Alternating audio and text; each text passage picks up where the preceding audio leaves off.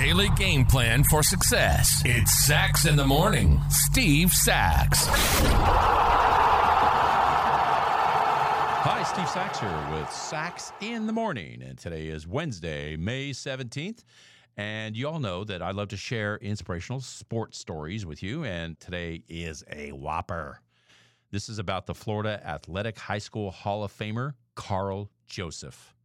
Now, Joseph was a star athlete in high school in football, basketball, and track and field.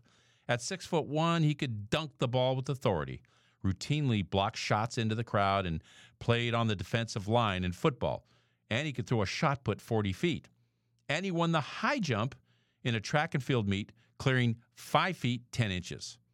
Now, Joseph then went on to play middle linebacker in college at Bethune Cookman.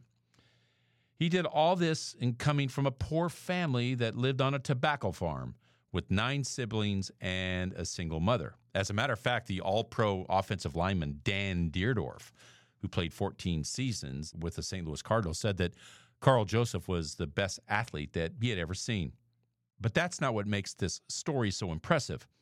It's that Joseph did this all on one leg. That's right, Joseph was born with one leg and he didn't use a prosthetic leg for any sport. He literally hopped around on one leg, making tackles, blocking shots, throwing the shot put. And I see his picture. You know, you can go online and, and look at him on his picture. This guy is really built. I mean, it's amazing that he was able to do this with just one leg. But you imagine if he had been born with two legs, what this guy could have done.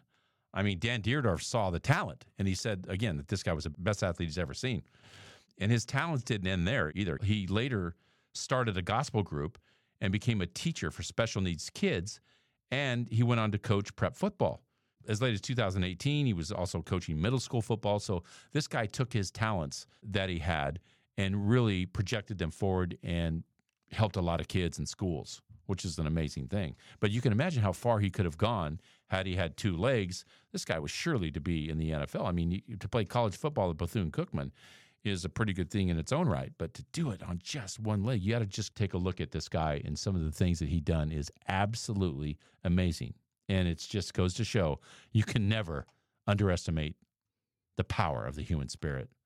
So Carl Joseph was interviewed about Shaq Griffin, who was drafted by the Seattle Seahawks and had a deformation in one of his hands. And he had this to say about the situation. He said, Your eyes are a wonderful thing, but they can play tricks on you. The thing about your eyes is that they only see the missing hand or the missing leg, but they are blind to the power and the glory of your mind. And that's my short for today. If you like what you heard, give us a positive review, subscribe, and share.